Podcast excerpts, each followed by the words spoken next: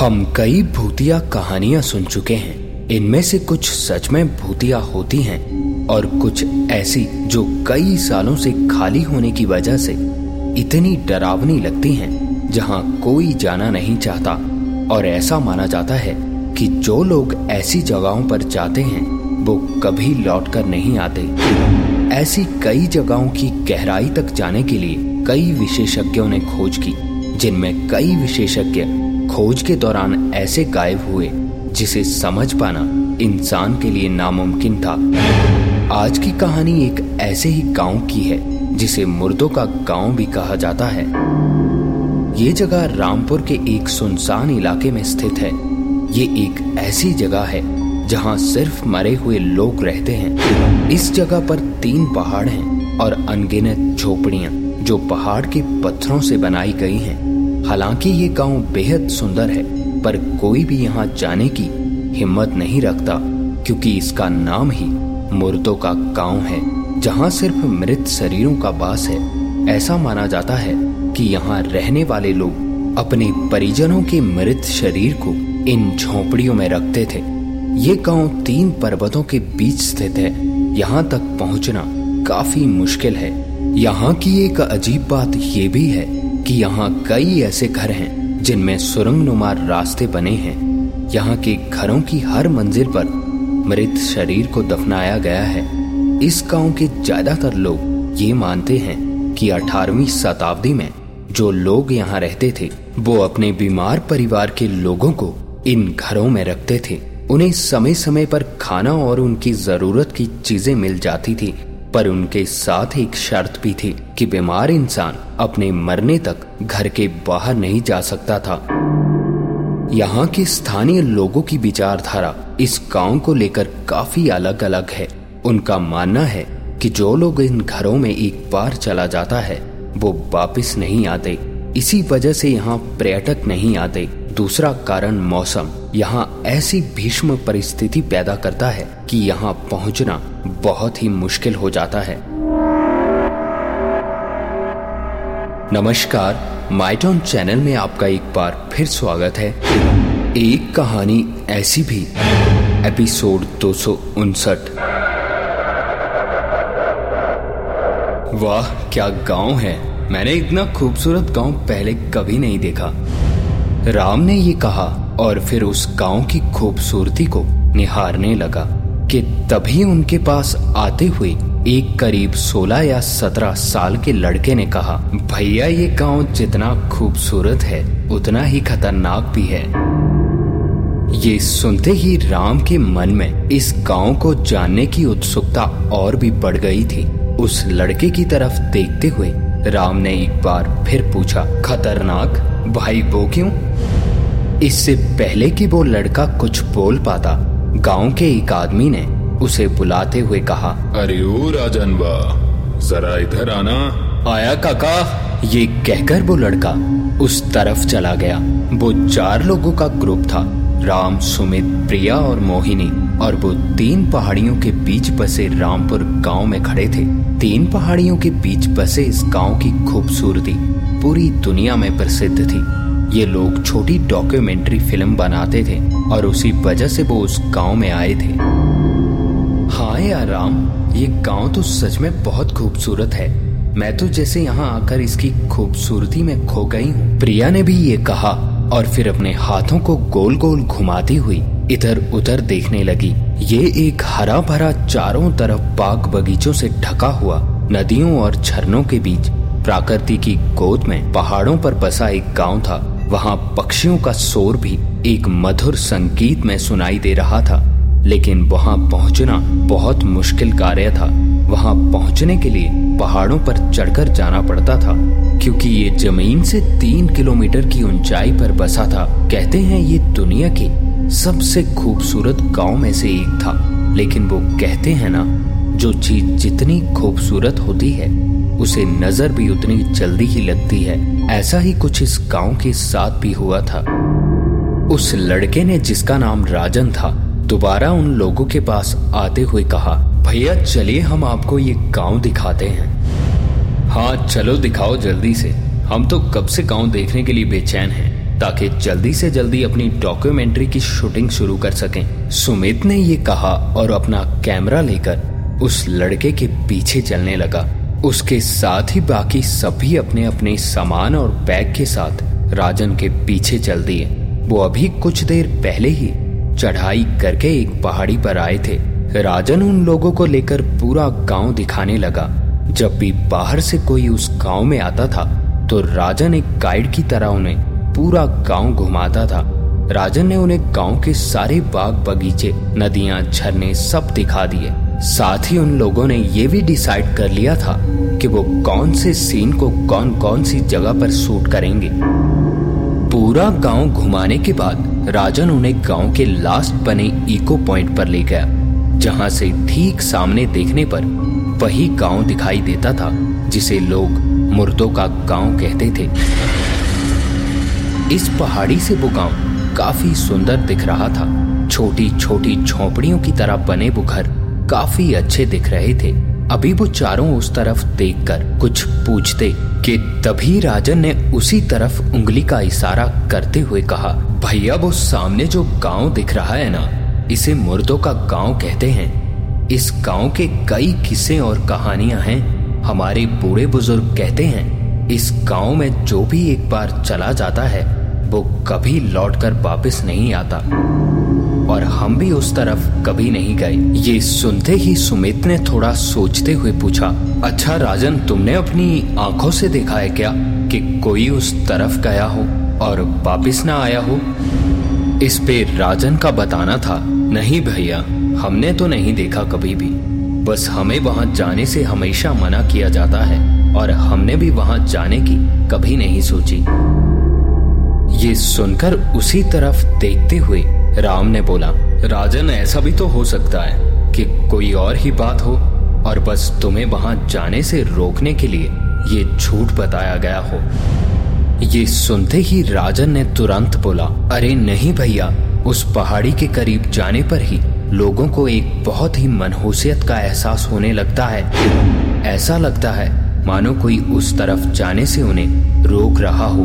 कई लोगों का ये तक कहना है कि जो भी उस तरफ़ जाने की कोशिश करता है, उसे कई दिनों तक किसी के साथ होने का एहसास होता रहता है। अंधेरे में लाल खून सी चमकती आँखें देखने का दावा तक किया है कई लोगों ने। ये सारी बातें सुनकर वो चारों थोड़ा सहम चुके थे। बात को बदलते हुए राजन ने एक बार फिर बोला भैया, इस पहाड़ी से आवाज़ लगाने पर तीन बार आवाज़ वापिस आती है। ये कहकर राजन ने वहाँ खड़े हुए ही ज़ोर से अपना नाम चिल्लाया तो उन सबको उसकी आवाज़ तीन बार वापिस सुनाई दी। अब दूसरी बार राम वहाँ आवाज़ लगाने को अभी हुआ ही था कि तभी उन सबने देखा तो अचानक वहाँ हवा का एक बमंडर अपने आप उठने लगा। वहाँ आसपास कहीं भी धूल नहीं थी, लेकिन बड़ी अजीब बात थी कि धूल भरी आंधियाँ चलने लगी।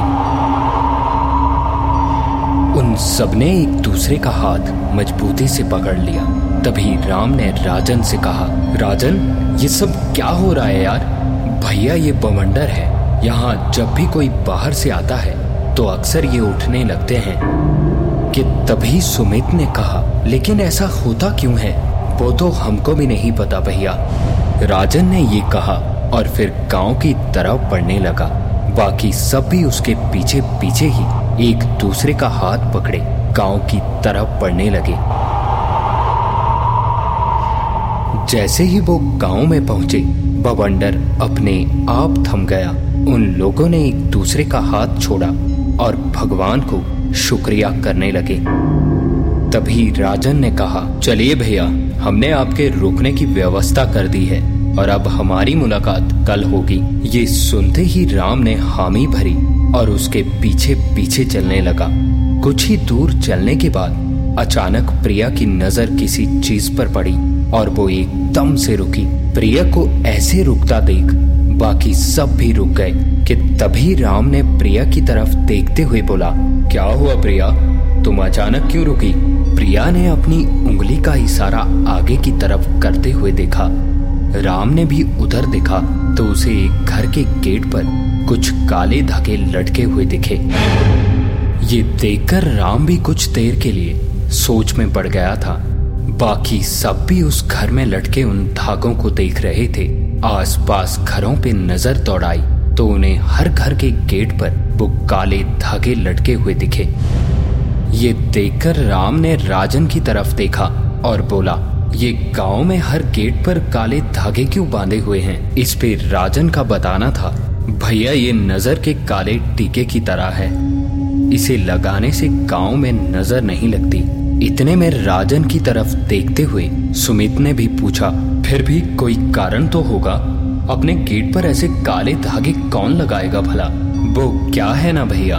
हम ज़्यादा तो नहीं जानते। बस गाँव वालों का ऐसा मानना है कि ये धागे लगाने से भूत प्रेत घरों में नहीं आते। राजन ने ये सीधा सा जवाब दिया और दोबारा आगे चलने लगा। बाकी सब भी उसके पीछे पीछे चलने लगे। वो लोग एक धर्मशाला के सामने जाकर रुके, जहाँ राजन ने कहा, आज की रात यहीं गुजारिए। अब हमारी कल मुलाकात होगी। ये कहकर राजन जैसे ही वहाँ से जाने को हुआ तो सुमित जो अभी सोच में डूबा हुआ था, उसने राजन से पूछा, राजन, क्या तुम इन भूत प्रेतों पे यकीन करते हो? क्या वाकई ये चीज़ें होती हैं क्या? हाँ भैया, हम तो मानते हैं। जैसे इस दुनिया में भगवान होते हैं, वैसे ही शैतान भी होते हैं। अच्छा भैया, बाकी बातें कल करेंगे। वो क्या है ना, कि इस गाँव में शाम सात बजे के बाद किसी का भी घर से निकलना मना है। ये कहकर राजन वहाँ से चला गया और वो सारे लोग अपना बैग उठाए, धर्मशाला के अंदर चले गए। अंदर केवल एक आदमी था, जिसे सामान्य भाषा में केयर टेकर कहते थे। उसने उन लोगों को दो कमरे दिखाए, जिनमें एक में राम और सुमित रुके और वहीं दूसरे कमरे में प्रिया और मोहिनी। जाते जाते केयर टेकर का बताना था कि वो रात में किसी भी हालत में अपने कमरे से बाहर ना निकले। उनका खाना उनके कमरे में ही आ जाएगा। ये सारी बातें सुनकर उन चारों को कुछ समझ नहीं आ रहा था कि आखिर ऐसा है क्या इस गाँव में, जो हर कोई उन्हें ऐसा कह रहा है। इतना कहने के बाद वो आदमी भी वहाँ से चला गया। कुछ देर बाद एक औरत खाना लेकर आई और खाना देकर वो भी चली गई। अब पूरी धर्मशाला में केवल वो चारों ही थे। रात के तकरीबन 11 बज रहे थे, जब किसी के बात करने की आवाज़ से प्रिया की नींद खुली। उसने उठकर आसपास देखा तो मोहिनी वहाँ नहीं थी। वो उठकर बाहर गई और उसने राम और सुमित को जगाया। उन लोगों ने चारों तरफ़ ढूंढा तो मोहिनी छत पर बैठी, किसी से बात कर रही थी। ये देखकर जैसे ही वो लोग मोहिनी को बुलाने को, अभी आगे बढ़े ही थे।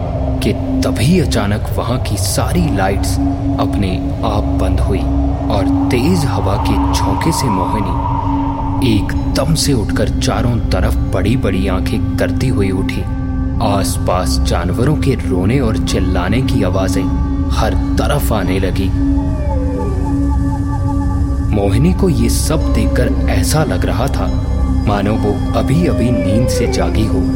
चारों तरफ़ देखते हुए वो नीचे जाने को अभी पड़ी ही थी कि तभी उन चारों ने जो देखा, वो देखकर उन चारों की रूह तक काँप उठी।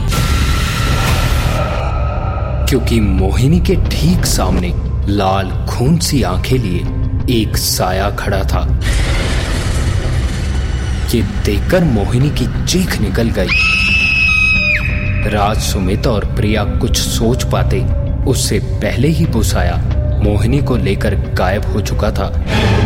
ये देखकर वो तीनों डर से कमरे की अंदर की तरफ़ भागे और तीनों एक ही कमरे में दुबक कर बैठ गए। डरते हुए ही उन तीनों ने रात गुजारी।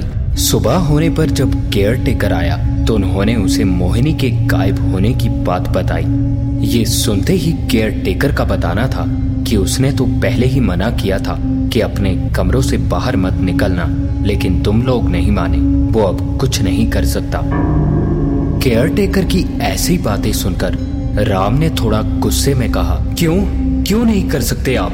वो कौन था? कुछ तो जानते होंगे आप। इस पे केयर टेकर का बताना था कि हम कुछ नहीं जानते। बस ये गाँव श्रापित है और यहाँ बाहर से आने वाले हर शख्स की मौत निश्चित है। इसके अलावा मैं कुछ नहीं जानता। इस पे सुमित का पूछना था कि कोई तो होगा यहाँ जो जानता हो। इस पे केयर टेकर ने उन्हें चेतावनी देते हुए कहा था कि इस गाँव के बाहर दूसरी पहाड़ी पर एक बाबा रहते हैं। वही कुछ बता सकते हैं इस बारे में। पर याद रहे, वहाँ पहुँचने के लिए तुम्हें मुर्दों के गाँव से होते हुए जाना पड़ेगा। और वहाँ जाने वाले कभी वापस नहीं आते। जो भी आज तक उस तरफ़ गया है वो कभी वापस नहीं आया। वो किसी को भी वहाँ पहुँचने नहीं देता। ये सुनते ही सुमित ने पूछा कौन पहुँचने नहीं देता? इस पे केयर टेकर ने उनकी तरफ़ देखते हुए बोला वही साया बाबू साहब जो आपकी दोस्त को ले गया। इधर ये तीनों अपना अपना बैग लेकर उस पहाड़ी की तरफ़ बढ़ने लगे। जैसे जैसे वो उस मुर्दों के गाँव के करीब पहुँच रहे थे, हवाएँ और भी तेज हो रही थी। थोड़ा और आगे जाने पर वो उस पहाड़ी पर पहुँचे ही थे कि तभी अचानक एक तेज बवंडर चलने लगा। हवाएँ इतनी तेज और भयानक थी कि वो तीनों इधर उधर गिरने लगे। कि तभी सुमित उस पवंडर की चपेट में आते ही हवा में उड़ता हुआ दूर पत्थरों पर जा गिरा। सुमित इतनी तेज़ी से गिरा था कि जिससे उसकी हड्डियाँ तक टूट गई। प्रिया और राम थोड़ी ही दूरी पर खड़े।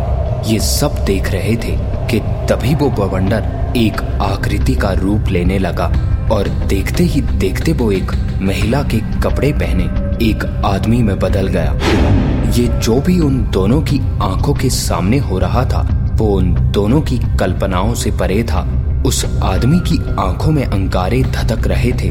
बड़े बड़े नुकीले नाखून लिए, एक डरावनी गुर्राहट के साथ वो उन दोनों की तरफ़ पड़ने लगा। ये देखकर प्रिया और राम वहाँ से भागने की कोशिश करने लगे। थोड़ी दूर भागने के बाद थोड़ी ही दूरी पर उन्हें एक कुटिया साफ़ दिख रही थी, पर वो वहाँ पहुँच पाते, उससे पहले ही हापते हुए दोनों एकदम से रुके, क्योंकि वो लाल खून सी आँखें लिए आदमी उनके ठीक सामने खड़ा था। प्रिया और राम को कुछ भी समझ नहीं आ रहा था। वो कुछ सोच पाते, इससे पहले ही वो आदमी कुर्राता हुआ ठीक उनके सामने पहुँचा। तो प्रिया को बचाते हुए राम ने उसे धक्का देकर दूर कर दिया। राम भी अभी भाग पाता कि उससे पहले ही उस आदमी ने अपने नुकीले नाखूनों वाला हाथ राम के आर पार कर दिया।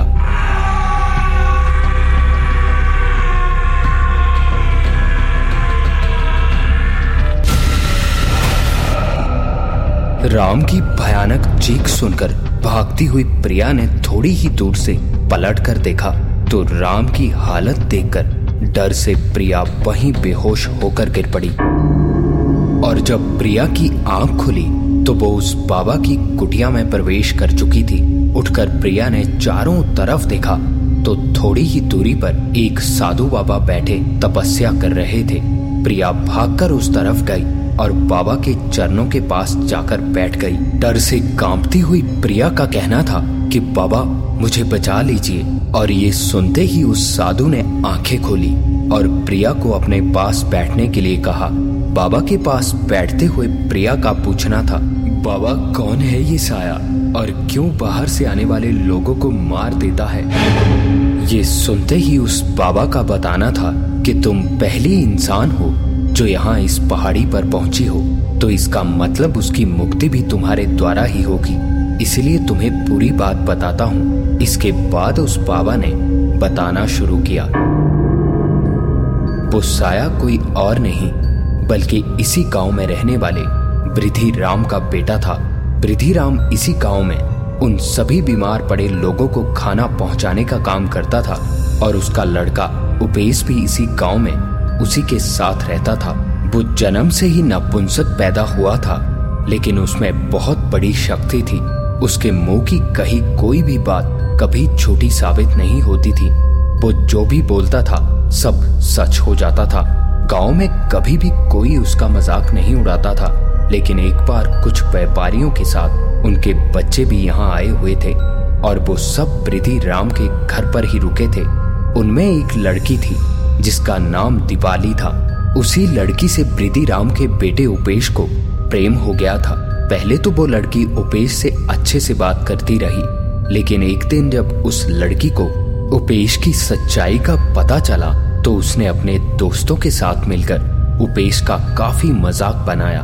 उस लड़की की इन सभी बातों को उपेश सहन नहीं कर सका और उसने फांसी लगाकर अपनी जान दे दी। और मरते हुए उपेश के आखिरी बोल थे कि इस गाँव में जो भी बाहरी व्यक्ति आएगा, वो मर जाएगा। उसी दिन से उपेश की आत्मा इस गाँव में भटक रही है। जब भी कोई बाहर से यहाँ आता है, वो कभी वापस नहीं जाता। ये सारी बातें सुन रही प्रिया ने ये सुनकर बाबा से पूछा था कि उसकी मुक्ति के लिए मुझे क्या करना होगा तो इस पे बाबा का बताना था। कि तुम्हें उसे एहसास दिलाना होगा कि तुम उससे प्रेम करती हो और वो नपुंसक नहीं है। अगर तुम्हारी बातों पर उसने यकीन कर लिया तो उसकी आत्मा मुक्त हो जाएगी। लेकिन उसे जरा सा भी तुम पर शक हुआ कि तुम झूठ बोल रही हो तो वो तुम्हें भी मार देगा। इसलिए संभल कर रहना। तुम उसे प्रेम से उसके नाम से पुकारना। प्रिया ने ये सारी बातें सुनी और हामी भरते हुए कुटिया से बाहर आ गई। कुटिया से बाहर थोड़ी ही दूरी पर प्रिया ने उपेश का नाम पुकारा और अपना नाम सुनकर कुछ ही पलों में एक भयानक बवंडर के रूप में वो साया प्रिया के सामने खड़ा था। कुछ पलों के लिए प्रिया उसकी लाल आँखों को देखकर डर से काँप चुकी थी, लेकिन खुद को संभालते हुए प्रिया का कहना था कि उपेश, मैं तुमसे बहुत प्रेम करती हूँ। क्या तुम मेरे जीवन साथी बनोगे?